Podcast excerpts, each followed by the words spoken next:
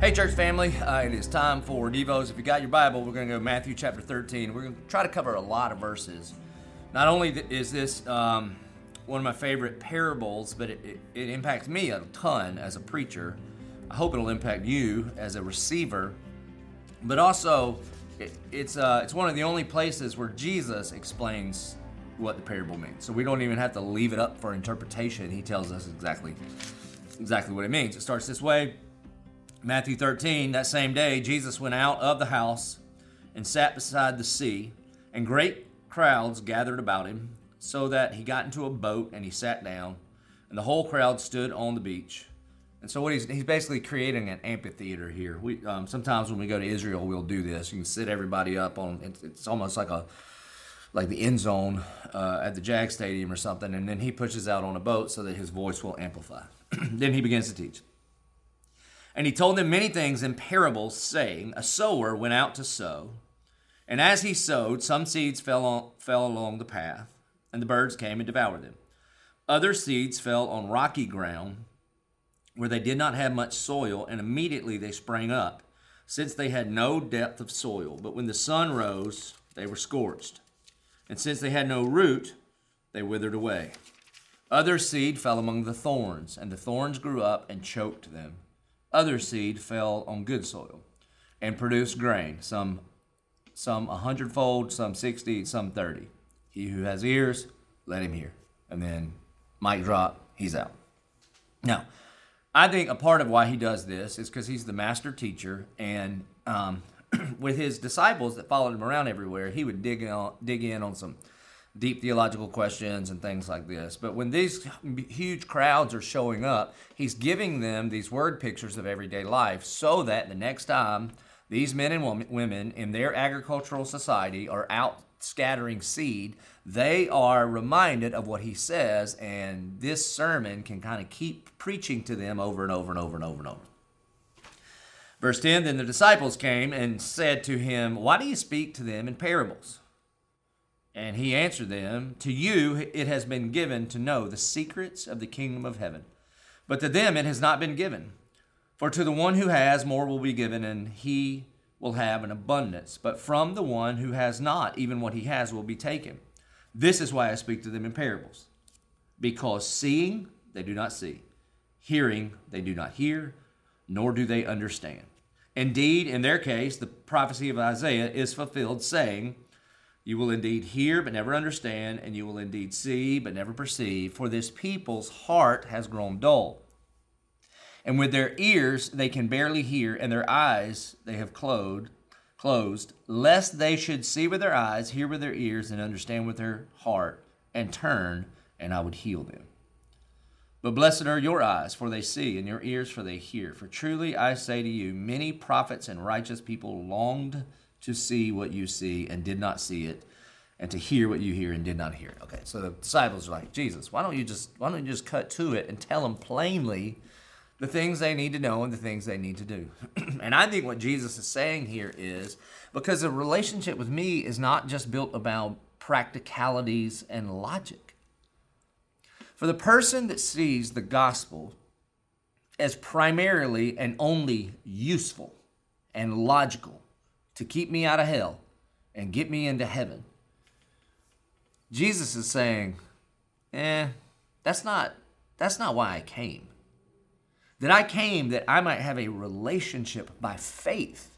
And so the person by faith that ends up understanding is the person that does not completely understand at first, but believes that somehow when he died on the cross, somehow that counted for me. And when you believe that, when you trust that, when you put your faith in Jesus, then we are filled up with the Holy Spirit, who is the actual teacher of these things. And then and only then will we be able to see and hear and understand. And Jesus, I think, is saying, but these people have the they have the order in reverse. They say, as soon as I understand, then maybe I'll trust you, follow you, and more importantly, love you. And I think Jesus is saying, nah, actually, it goes the other way.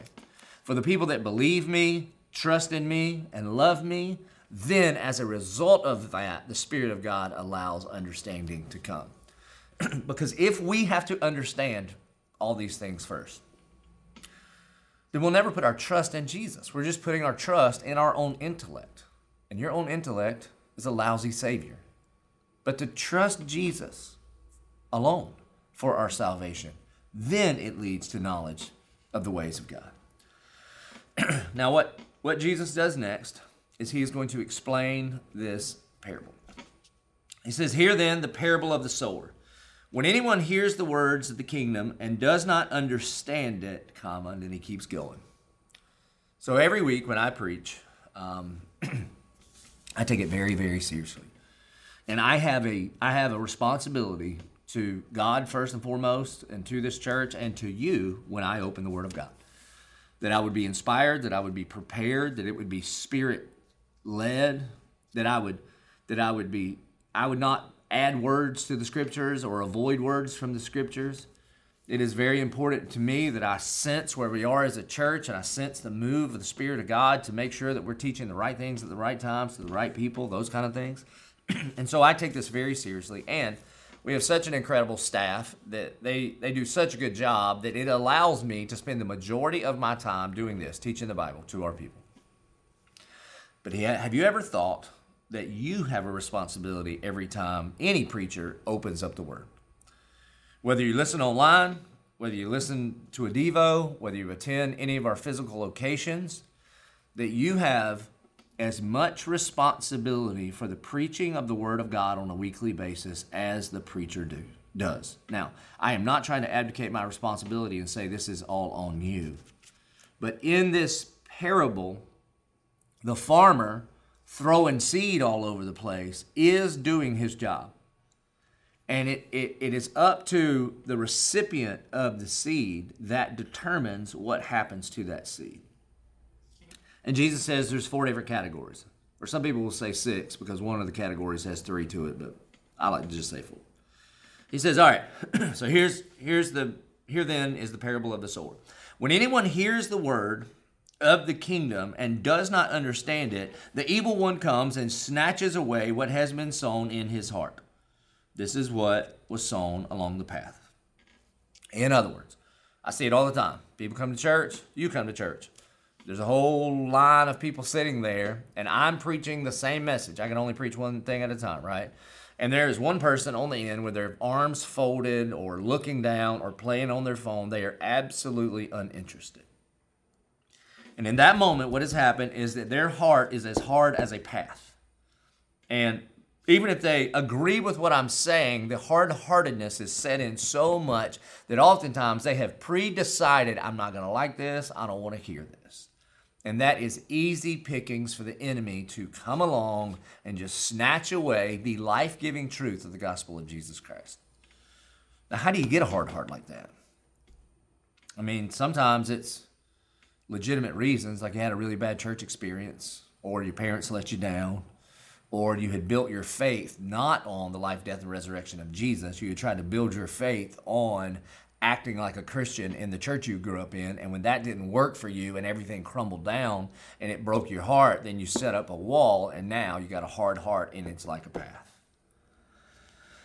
Verse 20 As for what is sown on rocky ground, this is the one who hears the word and immediately receives it with joy.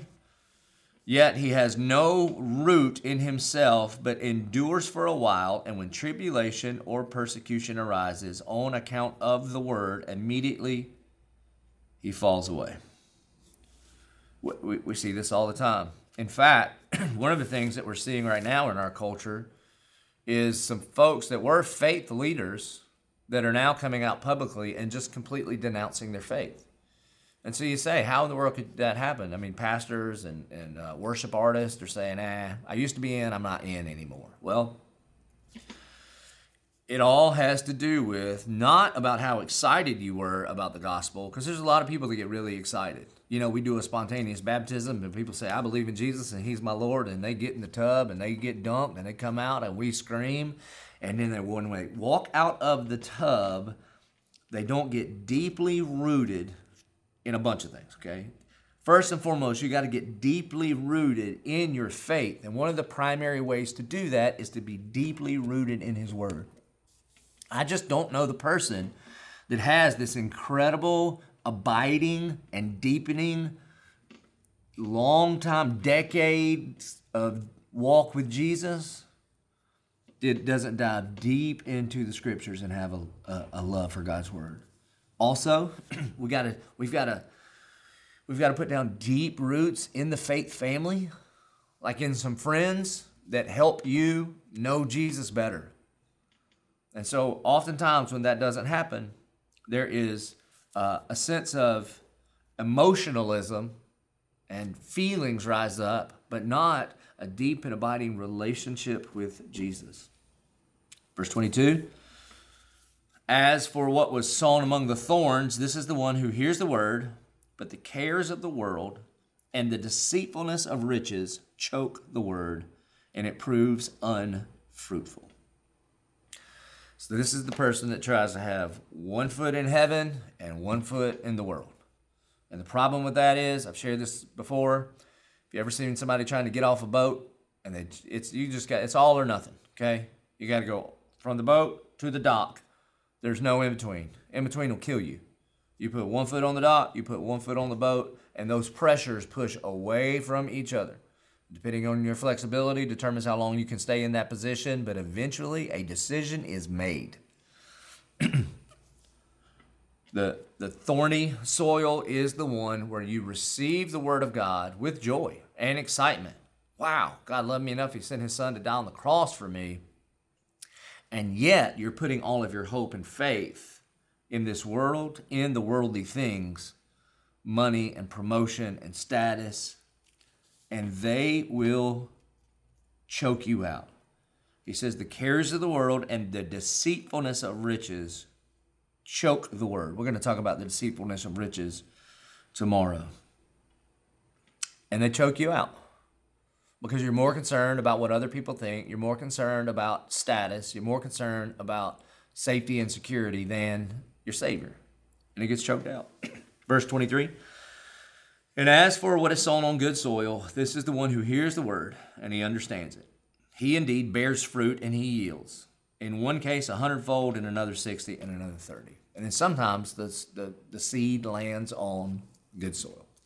So, what is your responsibility to preaching? Here's what it is you are responsible for the condition of your heart and your soul when you walk into church, whatever kind of, whether it's online or Devos or whatever. Because here, to, to the best of our ability, we are going to try to sling the gospel of Jesus Christ in every direction we can. And where it lands, though, you have to take responsibility. So, and by the way, um, you, you, are like the best group of people to preach to on the planet. I just need you to know this. I get to pre- preach all over the place, and some people sit in church and look like they got weaned on a pickle. They just look miserable. And so I want to thank you so much just for your encouragement, like uh, just the way you lean in and the way you uh, smile and laugh and cry and all those kinds of things. But the key, I think, for us in this parable is what do you need to do to be prepared to receive the Word of God? Because in all of these situations, the environment could change. I mean, I don't know if you've ever planted a field or planted a food plot. When you go out there, it's just wild and crazy. And the first things you have to do is you got to take away all the stuff that's going to kill what you're trying to plant.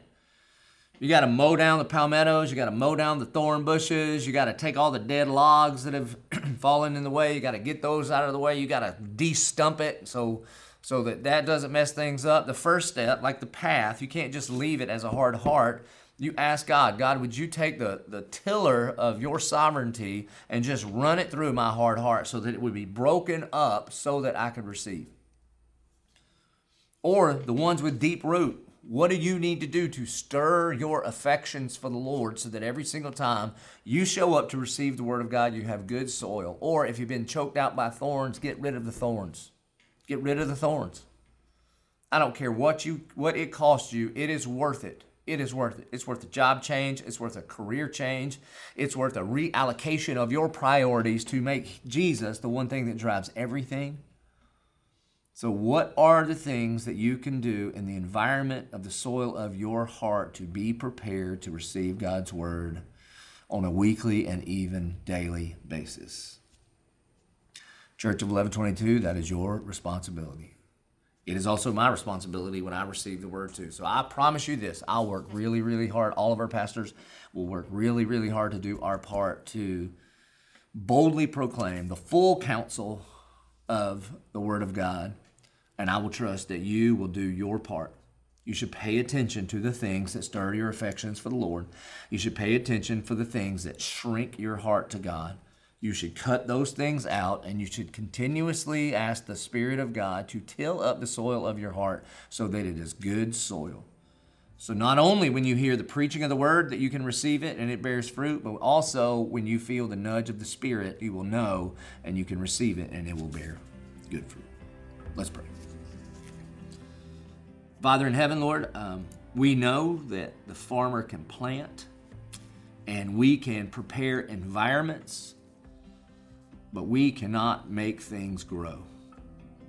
That you and you alone make the sunshine and make it rain, and you and you alone can take a seed, put it in the ground that apparently dies, and then bring it to new life, and that it can produce exceedingly more than we ever hoped or imagined. Lord, I pray that you would do that with us.